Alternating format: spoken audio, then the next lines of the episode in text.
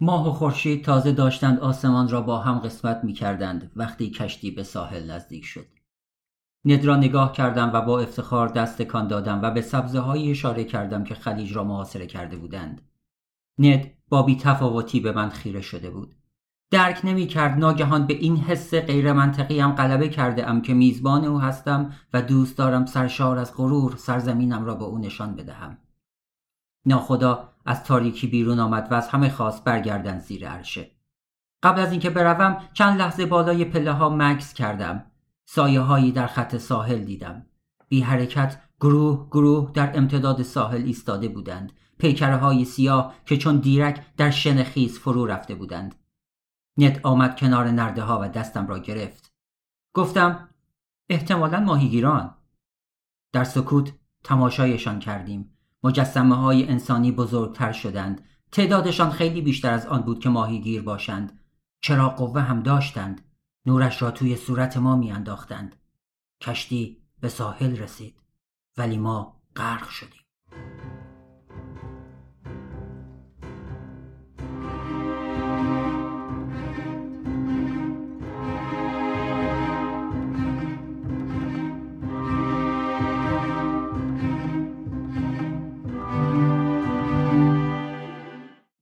سرتاسر سر ساحل در اشغال پلیس فدرال و گارد ساحلی بود.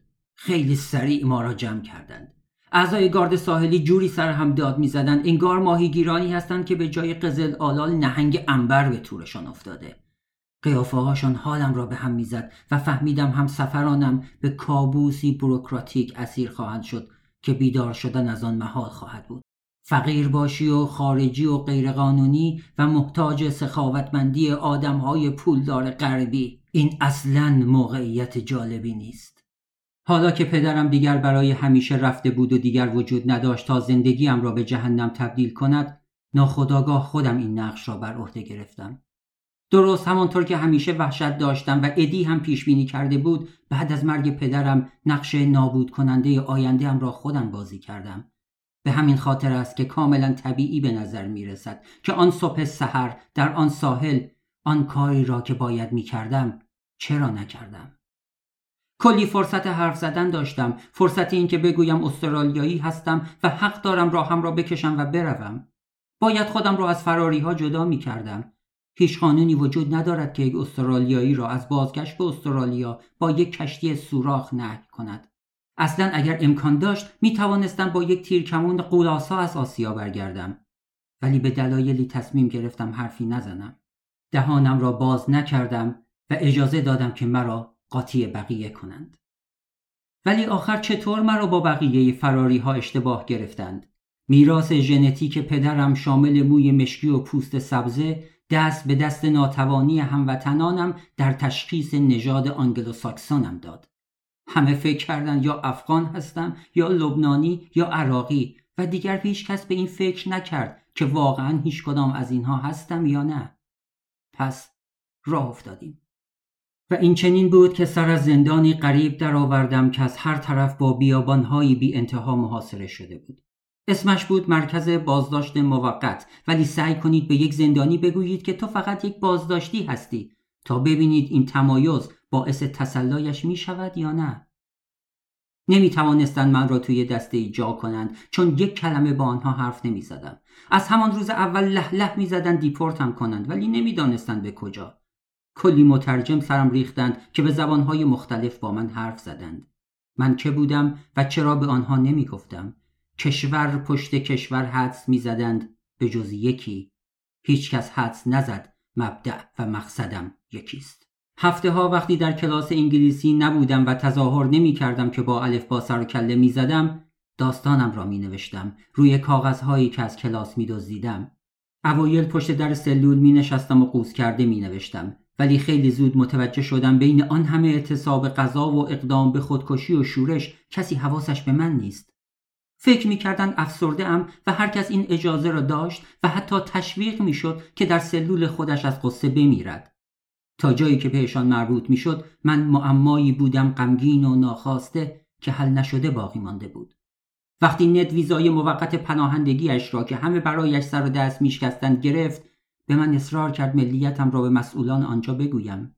روزی که رفت به من التماس کرد همراهش بروم. چرا نرفتم؟ در این مکان افتضاح چه می کردم؟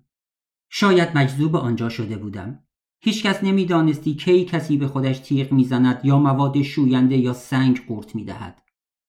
در دوران من سه شورش اساسی رخ داد. انفجار خشم باعث شد فراری ها چیزهایی ناممکن مثل پایین کشیدن سیم خاردار را امتحان کنند. هرچند تلاشی بود که با دستان قدرتمند نگهبان ها ناکام ماند. مسئولین بعد از سرکوب آخرین شورش دیوارهایی محکمتر ساختند و ولتاژ برق سیمهای خاردار را بالاتر بردند. یاد حرف تری افتادم اینکه ندارها با هم متحد خواهند شد. امیدوار بودم هرچه زودتر با هم متحد شوند. گاهی سعی می کردم به خودم بباورانم زندانی بودنم اعتراضی است علیه سیاست های دولت ولی خودم می دانستم دارم توجیه علکی می کنم. حقیقت این بود که نبود پدرم می ترساندم. این تنهایی بود که کنار آمدن با آن زمان می طلبید. اینجا پنهان شده بودم تا با قدم بعدی مواجه نشوم. می‌دانستم ماندن در آنجا کاری خطا و بیشرمانه و بزدلانه بود ولی باز هم نمی توانستم آنجا را ترک کنم.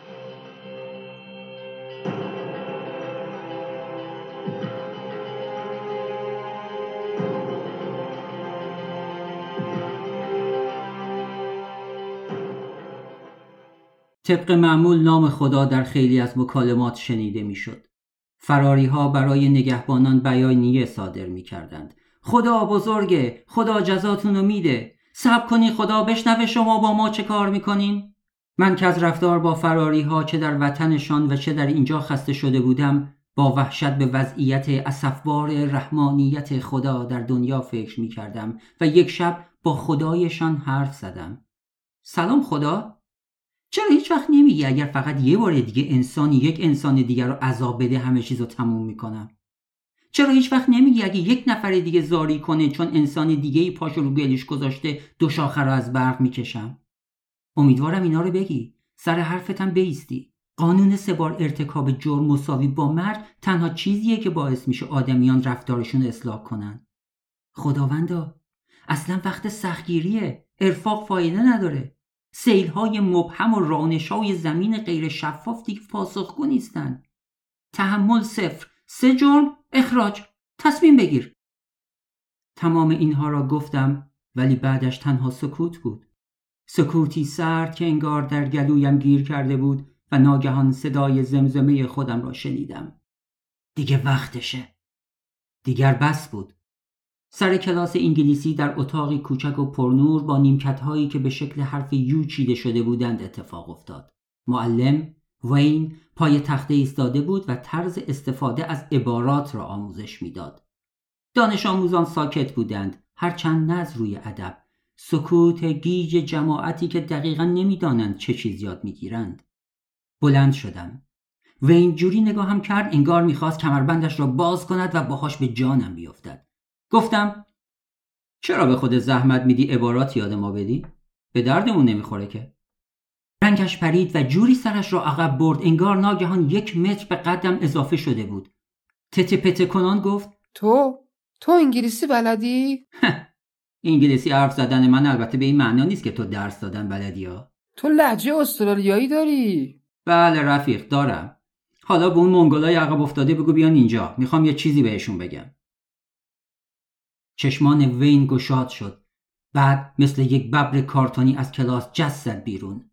مردم وقتی غافلگیر می‌شوند شبیه بچه ها رفتار می‌کنند عوضی ها و حرامزاده ها هم البته استثنا نیستند. ده دقیقه بعد به دو به دو آمدن تو. دو نگهبان با شلوارهای تنگ. آنها هم متعجب بودند ولی تعجب آنها داشت رنگ میباخت یکیشان گفت شنیدم زبون باز کردی. اون یکی دستور داد. حرف بزن ببینم. اسم من جسپردینه پدرم مارتین دین بود. عموم هم تریدینه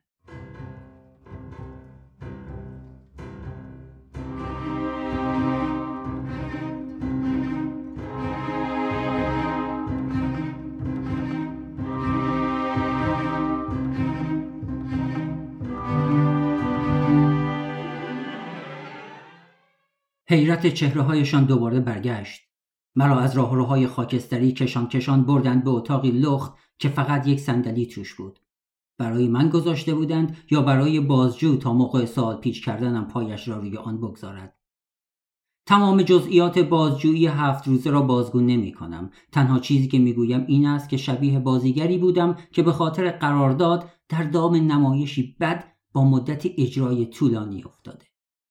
یک سری جملات را بارها و بارها و بارها تکرار کردم. تمام داستان را برایشان تعریف کردم. فقط حواسم بود که اشارهی به زنده بودن اموتری نکنم.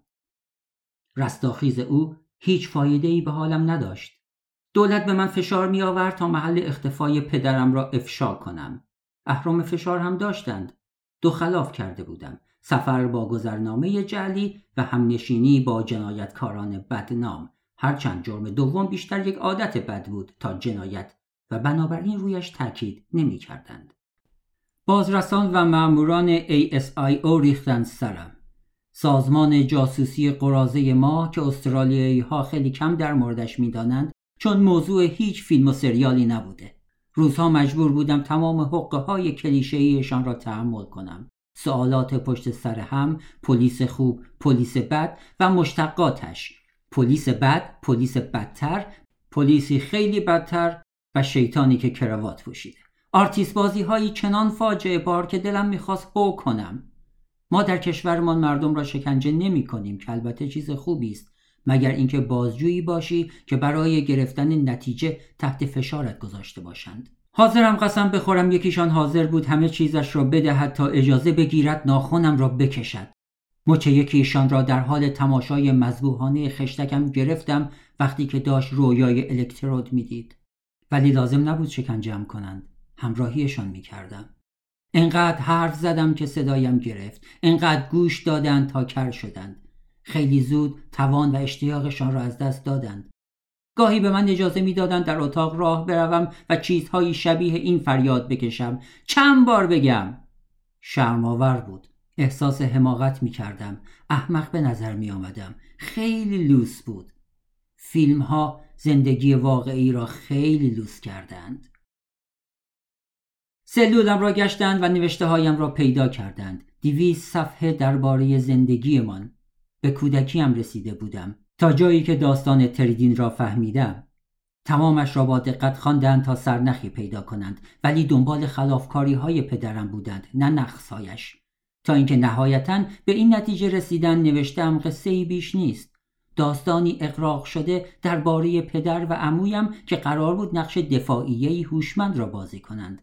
فکر کردند او را دیوانه تصویر کردم تا کسی مقصرش نداند و جنون را باعث و بانی تمام کارهایش معرفی کنم. بالاخره نتوانستند شخصیتش را بپذیرند. می‌گفتند امکان ندارد یک نفر هم خود بزرگ بین باشد و هم تنبل. فقط می‌توانم بگویم هیچ اطلاعی از روان انسان نداشتند. سرآخر کاغذها را پسم دادند و بعد با تک تک همسفرانم مصاحبه کردند تا ببینند داستان مرگ پدرم حقیقت دارد یا نه. فراری ها تایید کردند. همه یک چیز گفتند. مارتین دین سوار کشتی بود خیلی مریض بود و مرد و من جسدش را انداختم توی آب.